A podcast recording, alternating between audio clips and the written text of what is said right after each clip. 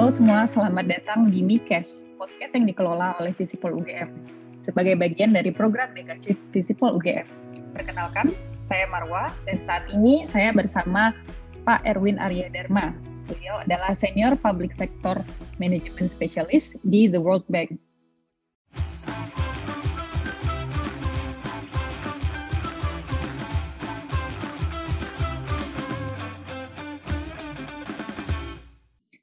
Kali ini kita akan membahas terkait salah satu disrupsi yang kita hadapi bersama, yaitu transformasi digital. Yeah. Tentunya transformasi digital bukanlah sesuatu yang asing, apalagi ketika pandemi covid sembilan belas menyebar di seluruh dunia, yang kemudian memaksa kita untuk mengubah cara bermasyarakat, baik antara individu ataupun institusi.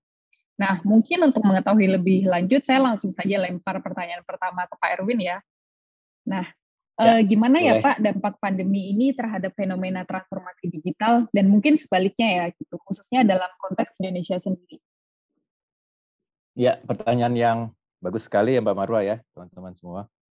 Memang dampak, kalau orang bilang yang zaman-zaman sekarang ini dalam dua tiga tahun terakhir, kita merasakan ya, selain disrupsi teknologi, disrupsi digital, kemudian juga menyangkut masalah COVID, itu betul-betul memberikan istilahnya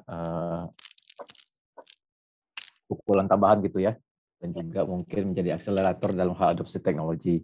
Jadi kalau kita lihat ya, kalau uh, mas di lingkungan global dulu ya, sebelum kita ke Indonesia, globalnya Mbak Marwa ya. Jadi kalau saya lihat itu, ini report dari McKinsey tahun kemarin ya. Jadi kalau kita lihat memang krisis yang diciptakan oleh covid sembilan belas itu memang uh, mereka bilang, telak-telak memang mereka bilang memang mengakselerasi ya, yang mengakselerasi digitisasi atau digitization dari interaksi customer dengan itu ya, dengan para perusahaan dan sebagai tempat mereka kerja ya. Jadi contoh aja secara global adopsi uh, digital mengalami akselerasi secara general itu tiga tahun ya Mbak Marwa ya. Yes. Jadi yang biasanya orang membutuhkan ini ya, misalnya dalam beberapa tahun, dalam tiga tahun mencapai angka tertentu, tapi zaman COVID hanya dalam waktu kurun Uh, apa kurun waktu uh, kurang lebih satu tahun satu setengah dan seperti tiga tahun pemercepatannya, akselerasinya. Nah khusus untuk di Asia Pasifik, kebetulan mereka kan membidik tiga ini ya, tiga segmen, tiga daerah ya, Asia Pasifik, Europe dan North America gitu ya. Asia Pasifik uh, adoption adoption acceleration itu empat tahun gitu, dalam arti lebih cepat lagi dari global. Jadi di atas rata-rata, cepat sekali itu terjadi seperti itu. Jadi yang ter- setahun bisa terjadi kayak empat tahun kalau dalam dalam dalam kehidupan normal gitu ya, yang sebelum COVID. Nah, bagaimana menyangkut uh, mereka ya, uh, suatu usaha yang menawarkan produk-produknya aja, mereka juga itu, mereka menawarkan produk, service juga dilakukan uh, digitalisasi gitu, secara partial ataupun full digitalized gitu ya. Nah, kalau kita lihat lagi secara global, malah lebih cepat lagi. Jadi perusahaan-perusahaan itu menawarkan malah accelerate juga, malah lebih cepat ya. Uh, jadi sekitar percepatannya biasanya bisa uh, dulu tujuh tahun menghasilkan satu impact, ternyata dalam satu tahun itu mereka percepatan seperti kayak tujuh tahun dijadiin satu dalam satu tahun itu, itu ternyata global juga meresponnya cepat gitu ya Mbak Marwa ya. Yeah. Dan khusus khusus tuh Asia Pasifik yang memang growing-nya tinggi ya, secara digital ekonomi itu malah lebih cepat lagi, jadi percepatannya sepuluh tahun gitu. Waktu kami kebetulan saya waktu di Bank Dunia pernah juga uh, meeting dengan uh, kolega di Singapura. Singapura itu merasa pemercepatan lima tahun ya dalam hal digital government, tapi kalau kita bicara ekonomi, digital ekonomi dan sebagainya, Asia Pasifik secara global itu sepuluh tahun gitu, percepatan luar biasa sekali ya Mbak Marwa. Dan juga laporan McKinsey juga menyampaikan gitu ya, bahwa uh, waktu mereka juga melakukan survei gitu ya ke beberapa eksekutif ya di seluruh dunia gitu, mereka menanyakan seberapa cepat sih respon gitu ya, perubahan-perubahan lah gitu ya terhadap covid sembilan belas ini ya, bagaimana mereka meresponnya terhadap perubahan-perubahan waktu yang dibutuhkan gitu ya. Jadi uh, waktu mereka ditanyakan contoh kayak bekerja secara uh, remote gitu ya, ataupun menggunakan uh, platform kolaborasi gitu, mereka punya ekspektasi dulu tuh mungkin itu butuh setahun lebih gitu ya, sekitar mungkin ke dalam, dalam ukuran hari itu bisa sampai lima puluh hari gitu. Tadi pada kenyataan actualnya hanya dilakukan sepuluh sampai sebelas hari saja gitu. Jadi ternyata terjadi multiplication of tiga kali seperti itu. Jadi acceleration factor malah lebih cepat ternyata. Jadi memang orang itu secara itu udah lebih siap ternyata ya untuk bekerja secara remote ataupun berkolaborate melalui digital platform. Dan juga demand dari customer itu untuk membeli online ya, secara online itu juga mereka pikir awalnya tuh butuh juga lima ratusan hari, lima ratusan hari, eh ternyata hanya butuh dua puluh satu koma sembilan ataupun dua puluh dua hari, jadi dua puluh tujuh kali lebih cepat. Penggunaan teknologi juga dalam operation, itu juga begitu, sama terjadi dua puluh lima kali lebih cepat ternyata. Jadi itu global itu sudah, sudah, sudah karena sebelum COVID kan terjadi disruptive teknologi, terjadi mega ekonomi dan sebagainya seperti itu ya, jadi yeah. menambah readiness mereka juga untuk itu. Nah, ke Indonesia gimana? Nah, ke Indonesia memang, kebetulan Bank Dunia juga pernah melakukan survei ya di bulan Juni tahun kemarin, dua ribu dua puluh. Nah, akibat COVID itu, kira-kira tiga puluh enam persen tuh, persen tuh banyak ini ya, eh dalam arti eh, tetap buka gitu terus ya, walaupun terkena dampak COVID ya, sejak Maret dua ribu dua puluh mereka terus, ya, sampai Juni dua ribu dua puluh masih buka, tapi empat puluh persen tuh banyak tutup ya, dan temporarily juga tutup gitu ya, akibat dari COVID itu. dua puluh persen tutup selamanya, dan belum sampai sekarang belum buka-buka gitu ya. Nah, ya. Dari empat puluh enam persen perusahaan-perusahaan yang melaporkan bahwa mereka itu uh, mereka juga melakukan adjustment juga, Pak Marwa, sama kayak di global juga ya, terkait di proses mereka gitu ya. Nah, mereka-mereka yang tetap buka dan bu, dan melanjutkan akan buka, empat puluh dua persen dari mereka itu ternyata merubah juga, adjust ya, uh, bahwa mereka mulai uh, connect ke internet ya, menggunakan sosial media, aplikasi khusus, digital platform dan sebagainya untuk strategi bisnis mereka yang baru. Nah, di Indonesia ternyata memang menurut Bank Dunia ya pandemik ini memang menaikkan uptake untuk digital teknologi gitu ya. Jadi perusahaan-perusahaan yang besar-besar, ya, kapitalisasi besar, mereka memang justru yang leading di depan ya. sembilan puluh persen hmm. mereka juga sudah mulai uh, menggunakan itu ya, uh, platform di, uh, digital, kemudian juga S M E gitu ya. Uh, makin turun lagi lima puluh persen, terus sifatnya skala mikro, yang kecil lagi tiga puluh dua persen, mereka juga sudah uh, berinteraksi dengan digital secara persentase. Tapi kita harus akui ya Mbak Marwa ya, COVID itu kemarin kalau menurut catatan Bank Dunia itu kira-kira menghilangkan lima juta pekerjaan ya kemarin ya. Dalam arti mereka kehilangan pekerjaan tuh sekitar lima juta orang. Kemudian mereka juga harus bekerja di bawah jam yang dulu sekitar delapan jam, sekarang dipotong jamnya. Ah, di pendapatan mereka berkurang, ada dua puluh empat juta orang yang terdampak. Kemudian lima puluh persen juga mereka terreduksi juga ya, terkurangkan ya earning mereka ya, ya karena waktu juga berkurang dan seperti itu. Nah, kalau mengerucut lagi, ya apa sih sebab-sebabnya gitu ya, kalau kita pilah-pilah ya Mbak Marwa ya, eh, saya masih ngasih sedikit landscape ini, ada tiga ya, kalau kita bicarakan eh, eh, yang membuat semua digital apa internet berjalan kan ada namanya connectivity, yaitu infrastruktur atau jaringan ya. Kalau kita hmm. di Indonesia kan kita katakanlah bagi tiga lah, yang sifatnya yang ada backbone besarnya gitu ya, Palapa Ring, kalau Mbak Marwa atau teman-teman pernah dengar gitu ya, Palapa Ring kan Uh, kayak janji Palapa dulu menyatukan seluruh Indonesia gitu ya di kabel yeah. laut gitu ya melalui dan sebagainya. Kemudian ada yang middle mile-nya gitu ya. Middle mile-nya itu tuh uh, uh, menghubungkan kota gitu ya uh, ke desa gitu. Kemudian fiber optik di bawah tanah menghubungkan ke ini dan uh, last mile-nya kita lihat mereka langsung terhubung ke yang kita lihat kan uh, terhubung ke rumah-rumah, ke kantor dan sebagainya gitu ya. Nah, itu masing-masing tuh punya problem juga tuh Mbak. Kita akui uh, karena COVID lah, jadi kita juga akan perbaiki cepat, pemerintah juga. Contoh singkat aja ya, kalau kita bicara masalah B T S gitu ya, bukan B T S grup Korea Mbak Marwa ya, tapi benar uh, B T S yang itu ya, uh, tower ini ya, yeah. uh, untuk seluler. Kita lihat ini ya, uh, kan kita pahami sekitar di Indonesia tuh kira-kira ada delapan puluh tiga ribu desa atau kelurahan seperti itu. Nah, delapan puluh lima persen tuh sebelum COVID tuh sebenarnya udah tercover gitu ya, sekitar tujuh puluh ribu enam ratus desa kelurahannya, yang udah terjangkau lah sama empat G gitu. Nah, lima belas persennya, atau sekitar dua belas ribu lima ratus itu memang belum belum tercover gitu ya. Nah, dari lima belas persen, sebelas persennya itu ya di daerah tiga T itu ya, terdepan, terluar, tertinggal gitu ya, sekitar sembilan ribuan yes. desa kelurahan. Yang empat persennya itu daerah-daerah yang non tiga T lah, tiga ribu empat ratusan. Nah, inilah yang membuat terjadi inequality digital divide ya, ditambah parah lagi dengan COVID dan sebagainya. Nah, kita bicara itu coverage ya, tapi kalau kita bicara akses internet ya, Wi-Fi gitu ya, Mbak Marwa ya. Nah, kan kita tuh istilah kalau kita Wi-Fi itu ada titik layanan gitu ya, titik-titik layanan publik ya. Nah, dari dari lima ratus ribu titik-titik layanan itu sekitar tujuh puluh persen, tiga ratus lima puluh ribu itu sudah terkoneksi gitu ya titik-titiknya ya. Tapi lima belas tiga puluh persennya sekitar seratus lima puluh ribu titik itu masih belum. Itu harus dikerjakan pemerintah lah ya sampai lima tujuh tahun ke depan. Terutama yang seratus lima puluh ribu titik ini ya di sekolah-sekolah, pesantren itu ada sembilan puluh tiga ribu titik, kemudian juga Uh, fasilitas kesehatan tiga ribu tujuh ratus titik. Nah, jadi enggak ini ya Mbak Marwa ya, kita suka dengar ya anak-anak itu kan suka untuk ngambil sinyal aja jauh mereka dari rumah gitu naik ke bukit, yeah. ke atas pohon dan sebagainya seperti gitu ya. Memang ya dua ribu sembilan belas sebelum COVID pun ya kita bisa lihat memang data dari Dapodik contoh aja ya.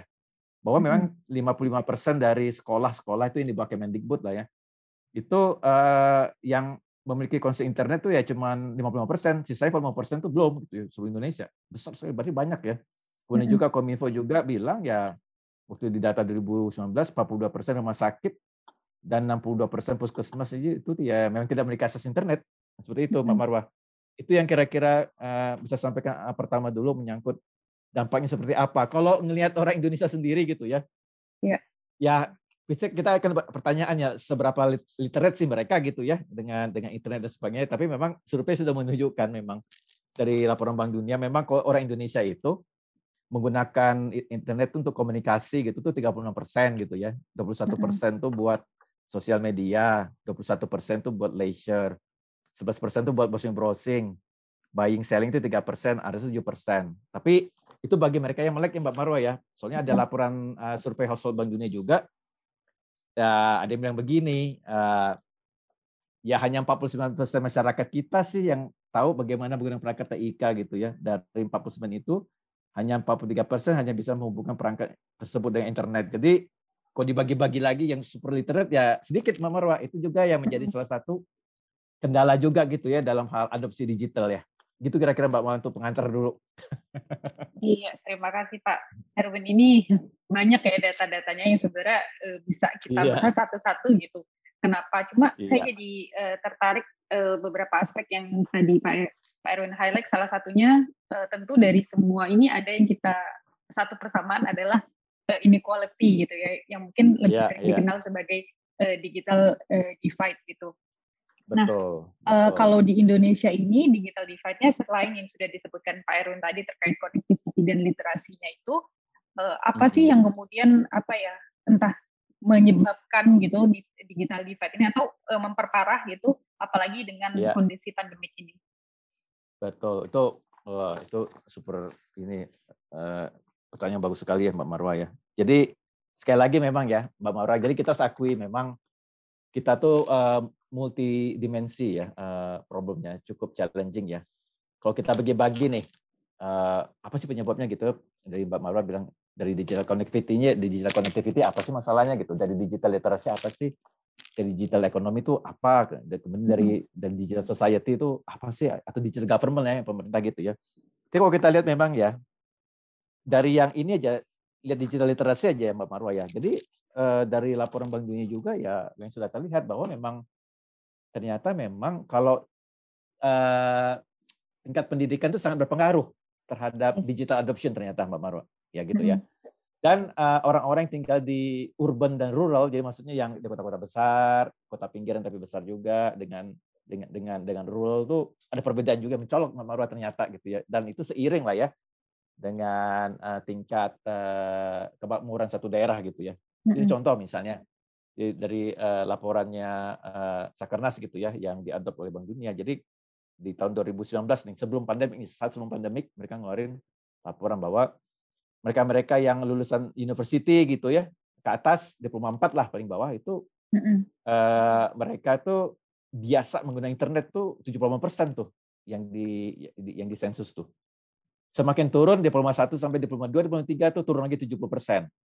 Kemudian mereka-mereka yang uh, ya istilahnya apa sekarang mungkin zaman saya dulu nggak lagi S M A gitu ya ya untuk pendidikan dasar atas tuh empat puluh persen, S M P delapan belas persen, makin kecil ke bawah S D enam persen gitu. Jadi kelihatan bahwa memang sangat punya korelasi positif dengan tingkat pendidikan tuh Mbak Marwa ya. Jadi plus juga jumlah mereka siapa sih yang yang kalau di yang, yang menggunakan internet gitu ya, uh, kalau di para pekerja misalnya di urban tuh ya tiga puluh tujuh persen, dosanya kali lipat lebih banyak daripada yang di rural ya cuma empat belas persen. Nah, kalau kita lihat-lihat lagi ya secara mendalam gitu ya, ini kenapa bisa begitu dan sebagainya gitu ya. Jadi memang kalau kita perhatikan juga eh, apa sih yang membuat eh, kalau kita itu bicara secara individu ya. Tapi kalau kita bicara menyangkut digital economy, menyangkut eh, perusahaan gitu ya, U M K M seperti itu. Nah, U M K M itu kan sebenarnya kan tulang punggung ekonomi Indonesia ke depan juga dan pelakunya banyak sekali. Mereka-mereka yang uh, uh, sangat bergantung kepada seberapa melek mereka terhadap literasi digital seperti itu ya. ya. Tapi memang kalau kita bicara itu tadi individu, kalau kita bicara ke interaksi di digital ekonomi gitu ya, bahwa kalau kita lihat eh, mereka bilang bahwa memang mereka pelaku-pelaku U M K M itu bilang bahwa bisnis mereka itu memang tidak menggunakan internet ya dalam operasi. Mm-hmm. Jadi yang ngapain yang ngapain juga gitu ya. Harus paham-paham internet gitu Mbak Marwa. empat puluh enam koma tujuh persen mereka bilang seperti itu. Enggak kok bisnis saya U M K M ya betul, tapi ya memang kami tidak membutuhkan internet dalam operasi kami. Mereka bilang seperti itu. Mm-hmm. Gitu. Jadi mereka tuh uh, lack of awareness gitu ya menyangkut benefit dari internet untuk penetrasi pasar gitu ya misalnya atau memperluas pangsa-pasar yang ada gitu ya.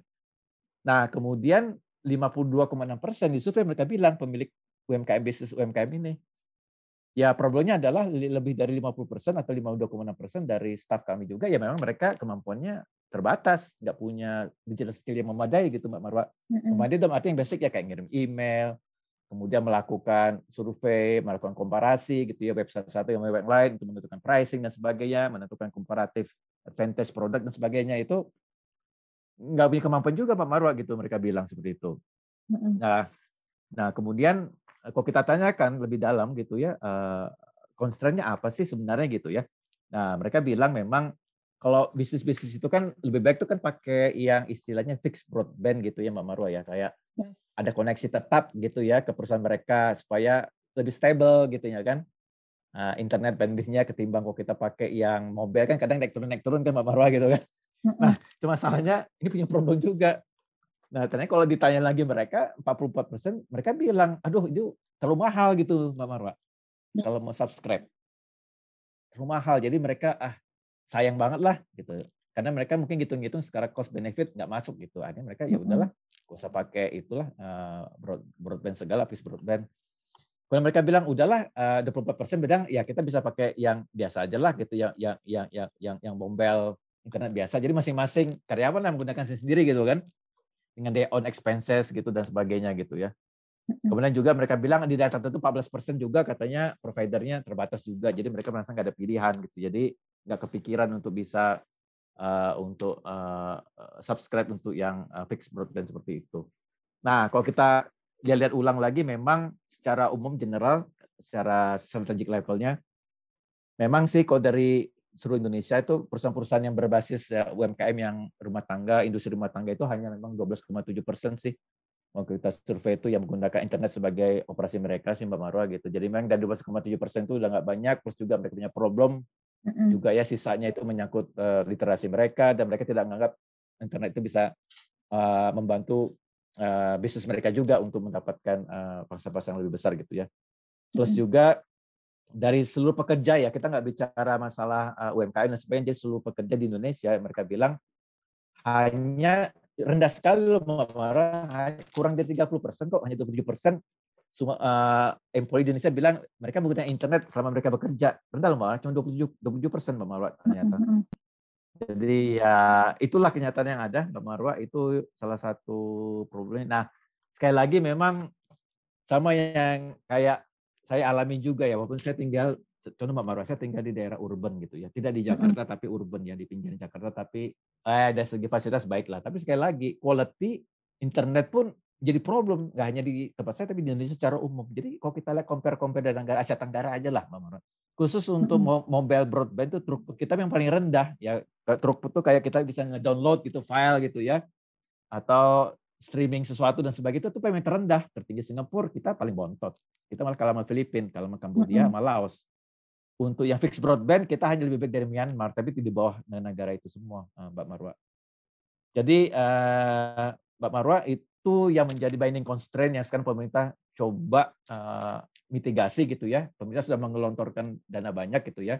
Secara digital connectivity akan diperbaiki, cuman masalah affordability dan sebagainya tadi saya bilang, dan sebagai eh, seberapa besar perusahaan-perusahaan U M K M itu mau mendigitalisasi proses bisnisnya menggunakan digital platform atau specific application untuk menawarkan produk dan jasanya itu sangat tergantung sekali terhadap kemampuan orang-orangnya Mbak Marwa. Itu ya. Menjadi problem juga, dan plus juga kita tahu ya di U M K M juga kadang-kadang gini Mbak Marwa, mereka butuh pemodalan dan sebagainya gitu-gitu ya. Jadi memang kadang-kadang ya. Dan mereka tuh banyak rata-rata tuh yang yang mungkin either mereka tidak punya istilah gini, nggak pernah berhubungan dengan bank ya karena mereka nggak nggak bankable gitu ya, dan kadang-kadang mereka juga nggak punya K T P juga gitu kan, tapi mereka punya usaha yang lumayan bisa menghidupi keluarganya atau daerah segitu ya. Jadi, nah itu juga ternyata memang dari segi itu juga yang terkoneksi dengan internet pun ya bagi mereka-mereka yang seperti itu. Nah masalahnya akses mereka untuk uh, ke bank juga rendah juga dibanding negara ASEAN juga gitu ya.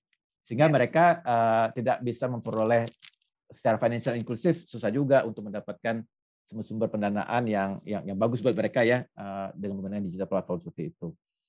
Dan sekali lagi terakhir ya mungkin ya dari uh, itu teman lagi bahwa memang ya uh, ini ada laporan juga saya baca lagi bahwa memang uh, delapan dari enam puluh empat juta U M K M hanya yang baru menggunakan platform digital untuk berdagang. Jadi hanya tiga belas persen. Jadi itulah kenapa uh, presiden kita sangat mendorong ya, ya. U M K M itu itu didorong karena itu suatu potensi ekonomi luar biasa, tapi dari segi literasi mereka masih kurang, dari segi akses ya terhadap sumber-sumber ekonomi juga masih kurang, sehingga kita harapkan U M K M itu lebih banyak didorong ya Mbak Marwa gitu ke depannya seperti itu kira-kira Mbak Marwa. Ya, uh, saya pengen ini sih jadi meminjam uh, setelah mendengar apa paparannya Pak Erwin terkait berbagai isu yang kita hadapi. Yang berkontribusi pada mm-hmm. digital mm-hmm. divide ini eh, mm-hmm. kata yang menarik itu multidimensional gitu ya. Jadi memang kalau misalnya yeah. dilihat eh, apa ketidaksetaraan dalam pendidikan, kemudian menghasilkan ketidaksetaraan dalam eh, skill gitu, terus juga ketidaksetaraan dalam akses buat provider yang eh, stabil gitu, dan juga ketidak eh, ketidaksetaraan, ketidaksetaraan dalam aspek ini ya, ruang gitu ya, space gitu. Ini kan saling berkelindan dan itu multidimensional. Nah, eh, saya jadi penasaran nih Pak, gimana ya universitas gitu ya sebagai eh, institusi eh, pendidikan tinggi gitu, dan ya. eh, yang juga oh. memproduksi pengetahuan gitu, melatih dan lain-lainnya oh. gitu, bisa berkontribusi Betul. dalam isu yang multidimensional ini. Betul. Betul Mbak Marwa. Ya, saya lihat memang university itu tuh bisa kontribusi banyak ya terhadap digital divide ataupun inequality gitu yang tadi Mbak Mara sampaikan, yang tadi juga saya sampaikan fakta-fakta yang ada ya. Jadi memang uh, mungkin ada mungkin beberapa langkah Mbak Mara ya ada yang bisa dilakukan secara in parallel ataupun bertahap gitu ya. Tapi yang jelas kontribusi pertama, karena university itu kan tempat buat referensi orang untuk menimba ilmu ya, belajar gitu ya, dan juga memperkaya kompetensi ada yang yang ada gitu ya. Nah, sebenarnya universitas itu bisa yang pertama uh, tentunya dengan ada uh, digital disruption ini uh, universitas juga harus berbenah juga ya menurut saya, dalam arti uh, lebih aware, lebih memahami dampak-dampak atau implikasi positif yang bisa di-generate oleh digital technology atau digital transformation seperti itu gitu ya, bagaimana dengan COVID ini. Jadi memang uh, university uh, dalam hal digital atau disruption itu harus terutama inilah yang jung utama menurut saya sih, tenaga pengajar dulu ya. Tentang pengajar itu, dan beberapa interaksi saya dengan mereka, mereka banyak sekali sudah digital literasi baik ya, banyak sekali webinar gitu ya, dan mereka selama COVID ini pun mereka mulai mempelajari banyak hal terkait digital melalui online course gitu dan sebagainya, yang dulu kadang-kadang kalau secara in person atau itu agak mahal, tapi melalui platform digital ternyata harga bisa ditekan gitu ya. Top-top university di luar Indonesia pun mereka banyak menawarkan kemampuan digital gitu ya dengan harga yang kompetitif kalau saya lihat gitu ya, top-top university di dunia seperti itu. Jadi dari si university yang pertama, kompetensi para pengajar itu secara umum harus ditingkatkan ya, dalam arti mereka lebih memahami dampak-dampak digital ya terhadap satu ya terhadap ekonomi, terhadap government gitu ya. Kenapa terhadap government juga penting, juga government kan saya lihat dari alumni uh, uh, alumni tracer itu kemarin, dari alumni Fisipol misalnya kayak gitu kan, banyak dari mereka juga tiga puluh persen bekerja di public sector atau di government sector. Jadi itu mereka paham juga itu menyangkut uh, digital government itu akan jauh lebih baik seperti itu ya. Kemudian juga nah uh, sekali lagi mahasiswa mahasiswi juga tuh, jadi uh, mereka juga didorong sejak dari pertama kali masuk ke bangku kuliah pertama kali juga. Di tahun pertama harus dikenakan juga gitu ya aspek-aspek seperti ini, karena mereka mungkin yang sekarang kuliah di tingkat pertama mungkin ya mereka disebutnya digital native ya atau digital devolve-nya udah gitu ya. Kalau saya gini kan uh, digital migration gitu ya, jadi orang yang memang pindah ke digital untuk mempelajari, kalau mereka sudah dari lahir memang ataupun pada perjalanannya di S D, S M P, S M A udah banyak terkena dampak digital seperti itu. Jadi akan lebih mudah sebenarnya. Jadi universitas bisa menyiapkan itu. Kedua juga, saya yakin university juga memiliki pusat penelitian, riset, dan sebagainya. Karena uh, kalau kita teliti, dari empat aspek digital itu banyak sekali yang digital divide. University bisa berkontribusi dalam hal melakukan riset-riset lanjutan gitu ya, bisa kerjasama partner dengan pemerintah, bisa juga dengan think tank ya, dari uh, luar atau dari dalam, juga dengan provider yang lain dan sebagainya. Jadi bisa melihat solusi apa yang bisa diberikan ya untuk mengurangi, uh, mereduksi digital divide yang ada dari sisi literasi, dari sisi ekonomi, dari sisi connectivity dan sebagainya. Kemudian juga university juga sebaiknya uh, bisa memberikan pelatihan vocational juga gitu ya. Jadi ada berapa universitas-universitas juga bisa menawarkan sesuai dengan uh, area di mana mereka punya strength gitu ya, uh, kepada segmen-segmen tertentu di masyarakat. Kita tahu memang uh, masyarakat bisa mengakses ya kebanyakan yang kartu prakerja. Kartu prakerja itu memang sekitar uh, jutaan orang yang dikirim ya untuk bisa juga ditargetkan bagi mereka yang kalau lulus misalnya katakanlah itu belum punya kerja, sambil mencari pekerja mereka diberikan kemampuan tambahan. Dan beberapa uh, tambahan kemampuan pun sebagian uh, saya lihat uh, ada kursus-kursus terkait digital seperti itu ya Mbak Marwa ya, sehingga mereka pun bisa di situ. Nah, university pun sebenarnya bisa membantu gitu ya, karena kan uh, kalau kita bicara kartu prakerja kan itu sangat uh, itu kan selektif ya, kompetitif, nggak semua orang juga bisa gitu, ada kriteria tertentu. Nah, kalau university dengan melalui central excellence bisa agak lebih open gitu, memberikan kepada mereka yang butuhkan, melalui vocational itu akan jauh lebih baik. Dan terakhir juga mungkin ya itu terjadi di beberapa negara tetangga juga, mereka selalu rutin, bisa tiap dua tahun sekali, tiga tahun sekali, bila terjadi satu perubahan yang besar ya, dari global, mereka juga melakukan review, review terhadap kurikulum mereka, apakah perlu ditambahkan, ada yang dihilangkan, atau diperkaya, dan sebagainya, aspek-aspek digitalnya seperti apa, gitu ya. Karena mereka selalu melihat global global global report ya, yang di-share atau di-circulate gitu ya, oleh beberapa lembaga internasional seperti itu ya, mereka selalu baca dan mereka perhatikan gitu ya, apakah mereka perlu melakukan tindakan sesuatu gitu ya untuk uh, melihat atau mereview ulang lagi dari uh, ya, apa kurikulum subjek-subjek gitu ya atau mata kuliah mereka berikan uh, uh, kepada anak-anak yang sedang kuliah seperti itu, ataupun ada program refreshment juga buat para pengajar gitu ya di bootcamp kan atau apapun gitu ya untuk menaikkan literasi digital mereka. Mungkin kalau saya university bisa seperti gitu kali ya Mbak Marwa ya, uh, ya. Kira-kira seperti itu. Ya.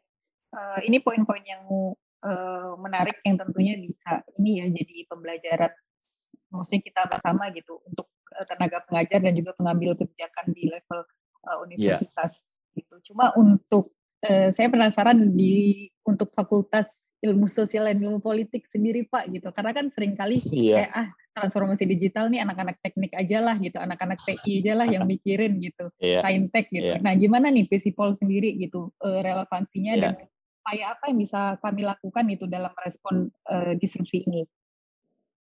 Memang itu Mbak Marwa ya, uh, memang uh, pemip, uh, istilahnya, memang ya kebanyakan masyarakat masih berpikir ya ada core technical skill ya memang terkait dengan masalah digital ya memang hanya jurusan-jurusan tertentu, fakultas tertentu yang memang menguasai itu. Tapi kalau dari perkembangannya sebenarnya uh, itu irrespektif dari mana uh, kita berasal, gitu, jurusan apapun banyak sekali.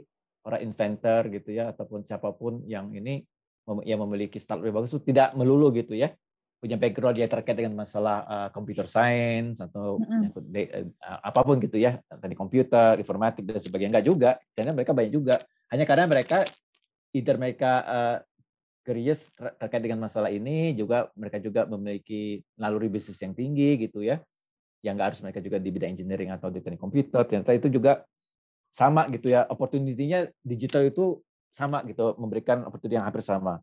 Dan sebenarnya kalau kita lihat dari World Economic Forum gitu ya, mereka mengeluarkan dua report yang penting bagi saya ya, bagi kita semua. Terakhir di tahun dua ribu dua puluh mereka mengeluarkan lagi dan sebelum tahun dua ribu enam belas atau dua ribu tujuh belas seperti itu ya. Mereka kan menyebutkan penting memang kita punya core technical skill ya. Tapi penting juga kita memiliki yang namanya itu Mbak Marwa yang sifatnya soft uh, yang mendukung core skill. Jadi kalau kita ingat-ingat dulu ya waktu tahun dua ribu enam belas mereka bilang ini tahun dua ribu dua puluh nih gitu ya nanti ada skill-skill yang dibutuhkan ya untuk Anda bisa sukses melakukan job-job job-job yang penting gitu ya mereka bilang yang pertama ya contoh nih yang yang lima tahun yang lalu mereka bilang itu dan ke depan tahun dua ribu dua puluh lima mereka akan juga yang sama contoh contoh yang pertama kayak complex problem solving gitu ya kemudian critical thinking, creativity, flexibility itu empat nih sama gitu. Itu yang yang yang yang selalu hadir gitu ya, untuk selalu mendampingi yang core technical skill yang terkait dengan masalah uh, digital technology. Di World Economic Forum tadi di, di dua ribu dua puluh kemarin, uh, mereka mereka ada bilang dia dua ribu dua puluh lima top ten job skills ya. Nah, yang tadi saya sebut yang yang yang, yang tadi terkait yang complex problem solving, critical thinking, creativity itu tetap masih ada sama, tapi ada tambahnya lagi. Mereka bilang empat tahun dan lima tahun dari sekarang, contoh nih yang masih ada tuh analytical analytical thinking and, and, and innovation. Kemudian ada active learning, tambah lagi technology use, technology design and programming gitu ya. Yeah. Tambah lagi stress tolerance and flexibility itu masih ada gitu ya, dan ideation gitu. Nah, itu itu penting tuh yang uh, teman-teman nanti uh, dari Fisipol gitu ya. Itu yeah. uh, itu harus harus diperkuat juga itu. Jadi kampus pun harus menyadari untuk bisa menghadirkan itu kadang lebih susah ya, memberikan kompetensi ini ketimbang yang sifatnya bisa dia pelajari di dalam kelas gitu ya. Kan yes. kayak kemampuan kayak programming, coding itu kan ya hardcore bisa dipelajari, tapi yang ini kan butuh, tidak bisa hanya sekedar diberikan ngomong gitu aja kan. Jadi berbagai intervensi harus dilakukan. Jadi uh, Fisipol menurut saya secara fakulti, kalau saya lihat programnya uh, Pak Nadiem Makarim itu bagus ya. Jadi kampus Fisipol juga bisa mendorong gitu ya para studentnya untuk bisa ikut program kampus mereka lah, yang bisa hmm. mereka mengambil subjek-subjek yang lainnya di, di kampus di dalam maupun di luar negeri seperti itu, sehingga mereka bisa berinteraksi dengan banyak orang, dengan banyak student lain dari mancanegara ataupun dari tempat lain yang memiliki background yang berbeda, sehingga mereka saling berinteraksi, belajar. Karena anak-anak milenial sekarang kan, yang super milenial kan bermaroh ya, mereka cenderung lebih open ya, dan mereka Uh, lebih percaya diri dan juga lebih uh, berani mengambil risiko seperti itu. Jadi bagus kalau bisa mendukung kampus mereka ini.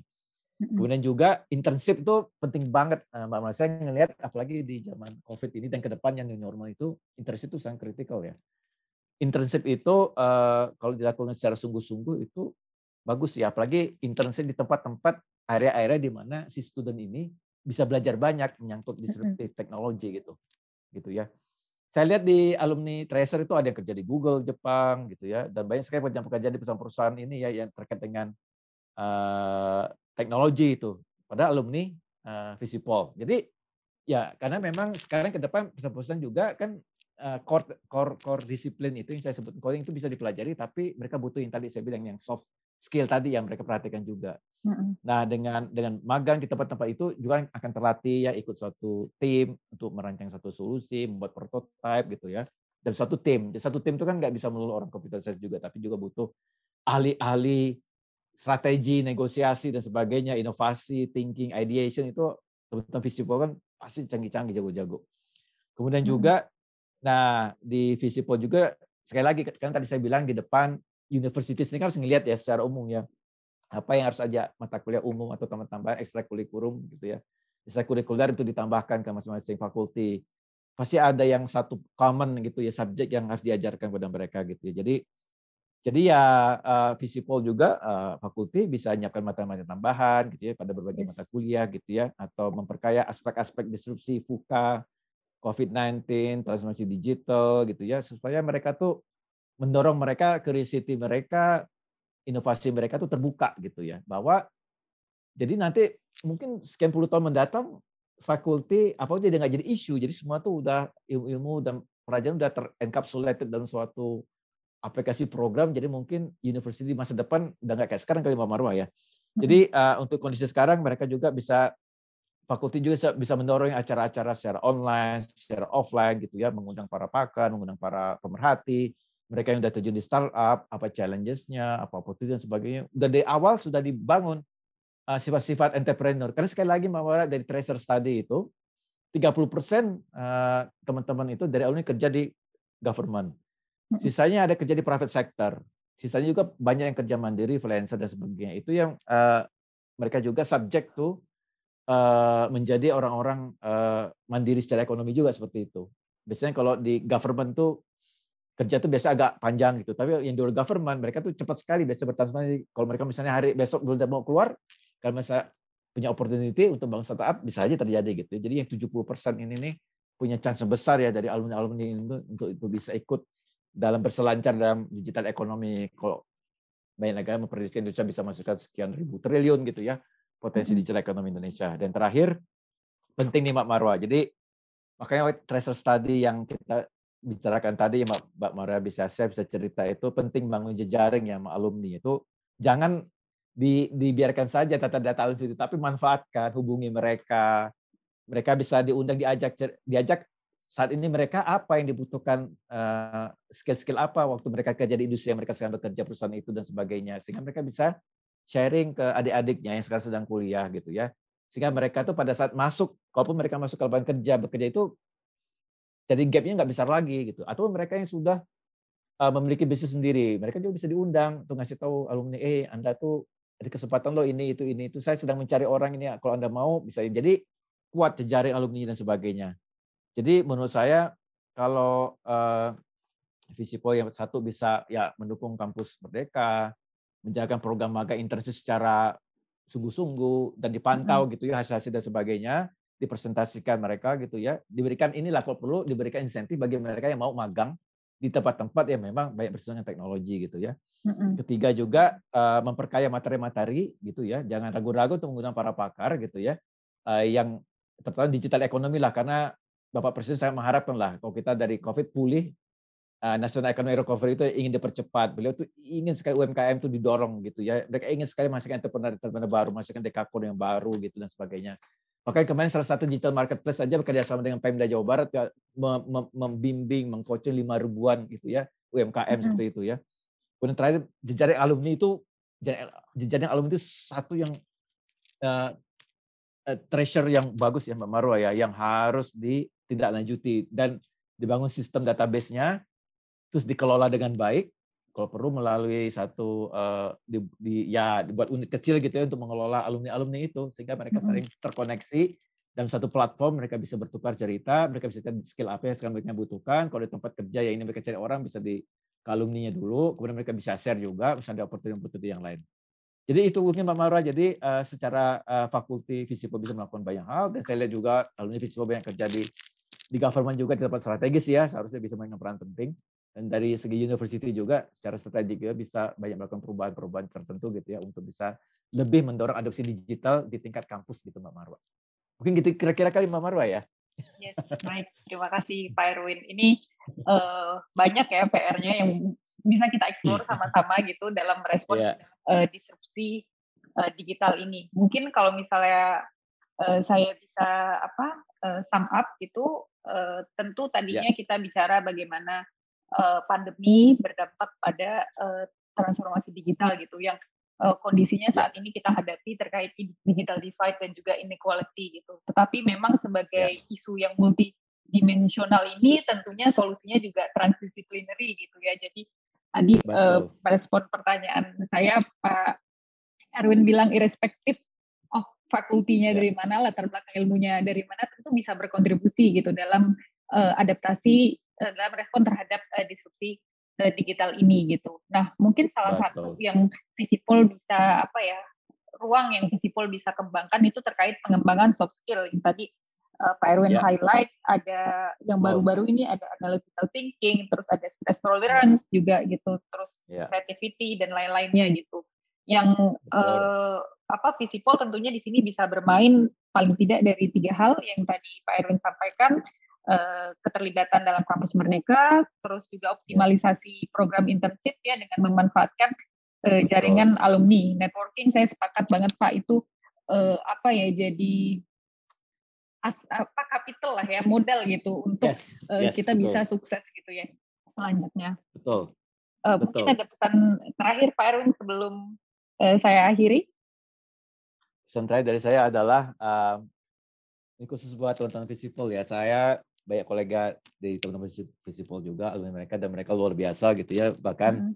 saya bilang ya, contoh kayak uh, Jack Ma aja, pendiri Alibaba kan. Background dia bukan itu kan, bukan yes, engineering iya, computer iya. science, dan ternyata seperti apa luar biasa gitu ya. Uh, Jack iya. Jadi pesan dari saya adalah, mari teman-teman kita manfaatkan uh, kebetulan pemerintah ini memberikan ruang, waktu, dan tempat yang luar biasa dan funding ya kepada pemerintah. Manfaatkanlah ya, dan sering-sering sekali, sering-sering untuk ini ya uh, uh, mengecek ya di internetnya dan sebagainya, opportunity-opportunity apa selama kuliah gitu ya, maksimalkan waktunya untuk itu, untuk saling berinteraksi, berjejaring gitu ya. Dan banyak sekali informasi tersedia, beda sama zaman saya dulu dengan zaman sekarang, semua terbuka gitu. Kalau kita mau semua ada seperti itu. Nah, manfaatkan itu selama uh, kuliah ya. Kemudian nanti pada saat lulus juga bisa lebih cepat gitu ya. Adopsi digital sudah terbiasa selama kuliah, pada saat selesai kuliah Anda sudah langsung berhubungan dengan dunia nyata di mana itulah real battle-nya seperti itu ya. Karena memang yang namanya apapun ya, berbisnis menggunakan digital teknologi itu pasti membutuhkan strategi, sama dengan membuka bisnis yang tidak berbasis digital platform juga sama membutuhkan strategi, membutuhkan pemikiran, critical thinking dan sebagainya, kerja keras, kerja keras gitu ya. Dan uh, saya harapkan uh, alumni ataupun mereka yang akan uh, masuk uh, angkatan kerja gitu ya dari tentang Fisipol bisa memperkaya ya, dan bisa juga memberikan nuansa lebih gitu ya terhadap adopsi digital seluruh Indonesia gitu ya, dan termasuk juga mendorong pemulihan ekonomi nasional. Mudah-mudahan pandemi COVID ini akan berlalu. Nah, pada saat itulah ekonomi kita akan melejit dan Anda akan siap ya saat itu untuk mengisi spot tempat-tempat yang sudah banyak tersedia untuk teman-teman semua yang akan lulus nanti. Mungkin gitu kali Mbak Marwa. Nah, yes. Terima kasih Pak Erwin. Saya. Semoga teman-teman Sama-sama, makin terima kasih. Semangat ya setelah dengar pesan dari Pak Erwin tadi gitu. Sekali lagi terima kasih Pak Erwin atas sharingnya. Saya yakin ini sangat bermanfaat untuk pembelajaran kami di universitas sebagai tenaga pendidik dan juga teman-teman mahasiswa untuk mengembangkan institusi pendidikan yang lebih adaptif gitu. Uh, teman MeCast, jangan lupa untuk terus dengerin MegaShift Podcast karena kita akan hadir dengan lebih banyak lagi narasumber dan tentunya yang punya perspektif yang berbeda dan menarik dari berbagai isu lainnya. Sekali lagi terima kasih dan sampai jumpa.